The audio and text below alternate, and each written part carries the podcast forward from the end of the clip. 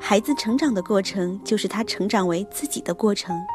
通过阅读，让孩子在成长的过程中学会爱自己、爱别人、爱世界。懂得爱的孩子才会快乐。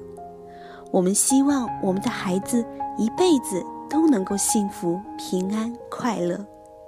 欢迎来到丁呱呱亲子课堂，在这里，我们期待向孩子展示一个真善美的世界，让大家获得更多的启发式灵感，去和这个世界做朋友。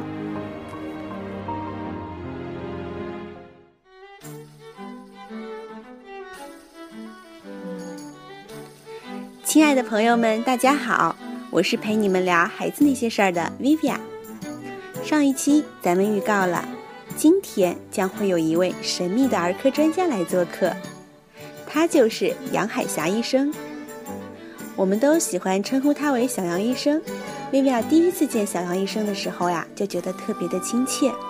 小杨医生现为呼吸临床医师，是毕业于南京中医药大学的中医儿科学硕士，对儿科常见病如慢性咳嗽、支气管哮喘以及厌食等。都有自己独到的见解。小杨医生告诉薇薇娅，他提倡的是一种食疗、运动以及推拿来改善症状。相信这些方式呀，也是小朋友和家长喜欢的。那么平时在幼儿园里，有时候经常会听到妈妈的担心：孩子班上有一位同学得了手足口病，虽然今天已经不上课了，但是孩子经常和他一起玩，担心呢也会被传染。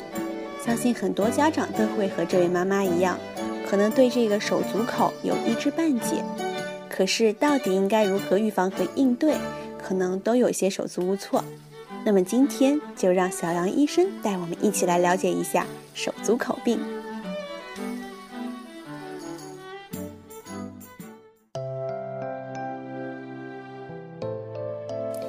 嗨，大家好，我是小杨医生。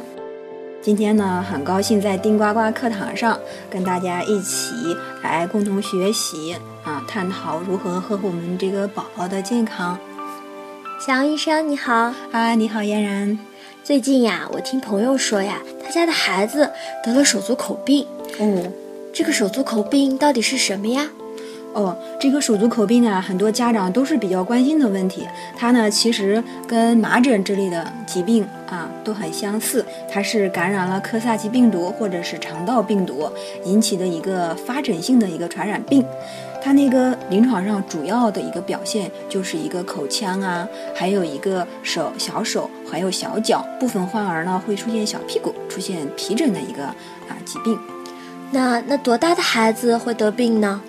呃，这个手足口呢，它主要是感染五岁以下的儿童，特别是三岁以下的比较多见。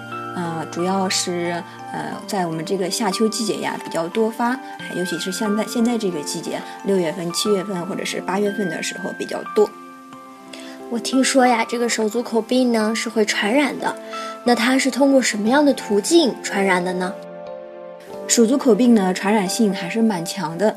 呃，它这个感染的病毒决定了它可以通过消化道，也可以通过呼吸道，还可以通过接触传播。也就是我们小朋友之间玩啊，还有就是那个喷嚏呀，还有咳嗽啊，甚至一些一起吃饭啊，或者是呃小手你摸摸我呀，某摸摸你这种情况下，都会啊传染这个手足口病。所以说，我们这个患病的小朋友就要注意做好隔离啊。没有患病的小朋友呢，啊，一定要也养成良好的呃这个手卫生习惯，要饭前便后要记得洗洗自己的小手哦。哎呀，听你这么说呀，我好像就明白了。但是呢，我应该怎么判断孩子得了手足口病呢？嗯，这个问题问得非常好。这个手足口病啊，这个诊断其实并不困难。首先，你往前。推算，他应该有一个手足一到两周有一个手足皮患儿的一个接触史，也就是说，他这边可以可能已经出现了一个手足口病的一个患儿。其次呢，他在前期的时候，呃，会出现一个一个发烧，然后一个咳嗽啊，一个咽痛啊，或者是喷嚏、流鼻涕的一个前驱症状。那还有什么其他明显的症状吗？哎，这个这个最重要的一个表现呢，就是他口腔还有手足部位出现的这个疱疹。疱疹。嗯，是的，就是小疱疹啊。口腔里也会有疱疹吗？是的，是的。这个手足口啊，这个口腔的疱疹是非常典型的，而且出现的也是比较早的。它口腔的疱疹会广泛分布于口腔的各个部分，像硬腭上面啊，还有两侧的颊颊黏膜呀，甚至前边的呃齿龈上面，以及包括啊唇舌上面，还有一些小舌头上面都会出现小疱疹。而且这个疱疹啊，它很容易破溃。破溃之后形成一个溃疡，所以这个宝宝，尤其是年幼的宝宝，他会表现出明显的一个呃嘴巴疼，他拒食，然后不想吃饭、哭闹，还有嘴巴流口水等症状。这个时候家长就要注意观察一下，嘴巴里面是不是长泡泡了。哦，那小手和小脚上的疱疹是什么样子的呀？嗯，小手和小脚上的泡泡呢，跟嘴巴里面的泡泡不太一样，它呢比较呃。皮儿呢是比较硬一点的，所以它不太容易破溃。它里面这个液体呢，也就是这个包浆啊，它是比较浑浊的。嗯，里面周围呢还有一些红红晕，就是周围红红的，它是这个特点。哦，原来是这样呀。那水痘其实也很多见呀。那它和水痘又有什么区别呢？嗯，这个问题也非常好。水痘的痘痘呢？啊，我们顾名思义，我们叫它水痘，就是它这个痘痘里面这个水啊，非常非常多，包液很清亮，就在我们皮肤上，就像一个呃皮儿很薄，我们手轻轻一碰，很容易破溃，而且它这个分布的这个部位呀，跟手足口病是明显不同的。它主要呢是分布在头面，还有躯干部。然后我们这个手足口呢，最主要当然是分布于小手和小脚丫子上面，这也是两个之间最重要的一个区别点。哦，小杨医生，那手足口病严不严重呀？手足口病呢，虽然听起来恐怖，但是大部分的手足口病，它的愈后呢是比较好的，病情呢也是比较清浅的。呃，一般情况下一周左右。呃，它就是自己会痊愈的，哦。那听你这么说，是有严重的情况的是吗？是的，是有严重的情况的。那什么样的情况才算严重呢？嗯，嗯我们少数病例啊，极少数病例手足口的患儿。它呢，特别是见于一些年龄比较小的，小于三岁的，还有一些呢是本来就有一些可能免疫相关，然后免疫力比较低下的这种小孩儿，一些相关疾病的一个小孩儿，他呢会出现一个手足口的比较严重的并发症。这个严重的并发症，常见呢就是累及神经系统啊，还有呼吸系统啊，还有甚至一个心脏系统。哇，这么严重呀？那他有什么样的表现呢？嗯，我们临床上啊，累及神经系统的时候，呃，这个孩子会出现精神的一个很差、萎靡，他会嗜睡，甚至有一些呢会出现一个头痛、呕吐，甚至是一个喷射一样的一个呕吐。其他的还有一些症状，就是一个嗯比较严重的是一个肌痉挛，也就是我们说的惊厥、抽搐。哦，是这样呀。那呼吸系统呢？呼吸系统啊，它主要是一个影响一个肺水肿啊。我们看到的可能就是一个孩子的一个呼吸，它比较浅、比较促、很快，然后呼吸呢有的比较困难，有的时候它这个节律啊就有改变，可能呼吸不像我们平时那么很平稳，有的时候会伴有一些咳嗽，咳吐的一些粉红色的泡沫样痰，这个时候就是已经比较严重的了。那之前你还说了对心脏也有也有危害，那是什么样的危害呢？嗯，它累及心脏的时候呀，会引起一个心肌炎。我们说心肌炎，它就表现为孩子的面色比较苍灰呀，不好看。然后四肢的皮肤会出现一个花纹儿，然后四肢手脚，家长容易发现的是手脚的一个发凉、发干、出冷汗，然后脉搏比较急速，哎，小孩心跳比较快，类有这样的种种出现。天哪，这么严重，那必须到医院去治疗了吧？对的，我们家长在护理当中，如果发现患儿有高热不退、有头痛、有呕吐、有呼吸急促，或者是手脚冰凉这些症状的时候，应该立即到医院进行诊治。哦，那这个也是一个不可忽视的问题呀。是的，是的。那如果不严重的呢？我应该怎么照顾孩子，才能让他尽快的康复呢？嗯。这个手足口呢，大部分的小孩呢是在门诊确诊之后，然后医生一般会建议在家里面隔离一周左右，做好防护，一般就能够自愈。呃，我们家长呢比较关心这一块儿，就是我们怎么去啊护理这些手足口病的孩子的这些宝宝。那么我们首先呢要注意啊，首先肯定是要隔离宝宝了，然后就避免他到外面去接触更多的啊是病人啊之类的。第二个的话是就是一个口口腔里面的这个泡泡，因为小朋友比较疼的厉害，我们这时候可以用一些啊利巴韦林喷雾剂去喷敷他这个水。那个水泡，也就是嘴巴里面的溃疡，或者呢用康复新液或者是银耳通去漱口，哎，大的孩子可以去漱口或者涂敷这种也是溃疡的表面，促进它溃疡的愈合。那手部的呢和脚部的到底应该怎么护理呢？手和脚部分的皮疹啊，因为它皮儿比较厚，我们前边说的，它其实不太容易破溃的。我们呢在没有破溃的时候啊，给它用一些炉甘石洗剂。然后表面上给它涂敷，然后一般情况下啊，这个皮疹就能得到较好的一个控制。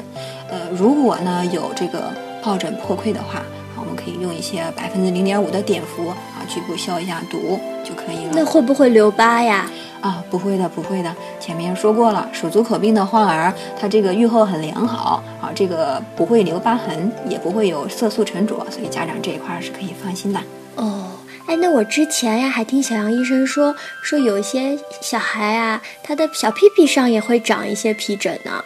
哦，是的，是的，这个手足口有的部分呢，会有的时候它会累积小朋友的那个小屁股上，有的小胳膊上啊、小腿上也会长。呃，因为它是一个肠道传染性的，它有可以通过肠道传染嘛，所以说对于这个啊呃臀部长皮疹的这个宝宝啊，要及时清理起大小便。啊，同时要保持他臀部的这个清洁干燥啊，这个衣服啊、被褥啊都要表保持清洁，穿衣服啊要很舒适、很柔软。必要的时候呢，可以嗯，就是把小宝宝的指甲剪短，或者是给他戴个小手套，防止他把皮疹抓破，激发感染。哦，这样这样就放心了。那吃些什么药呢？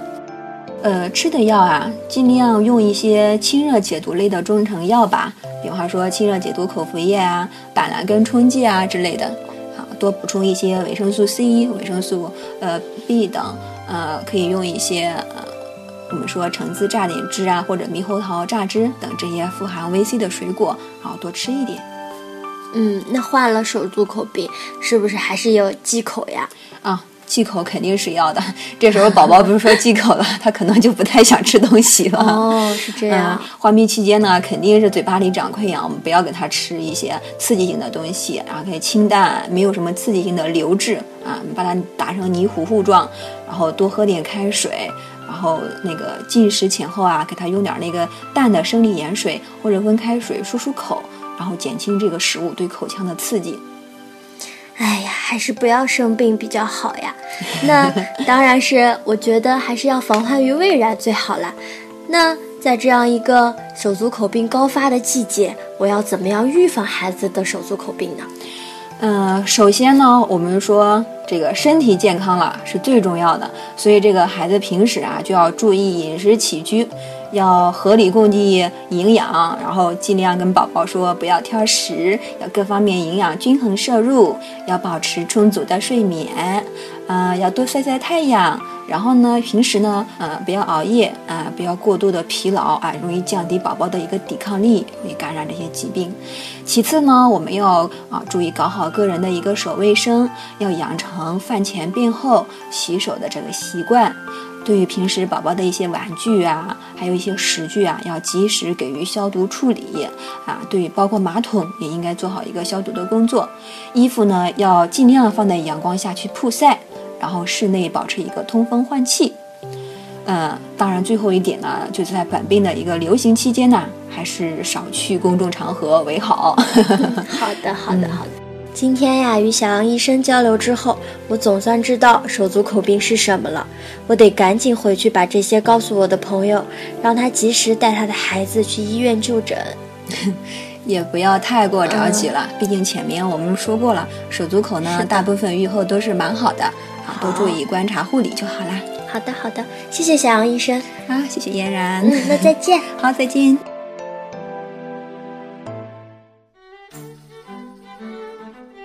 感谢小杨医生在这里和我们分享了手足口病的认识和预防。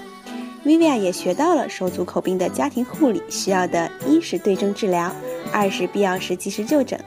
而如何预防手足口病，更是需要从切断传染源、切断传染途径，以及不要带宝宝去人员密集的地方开始做起。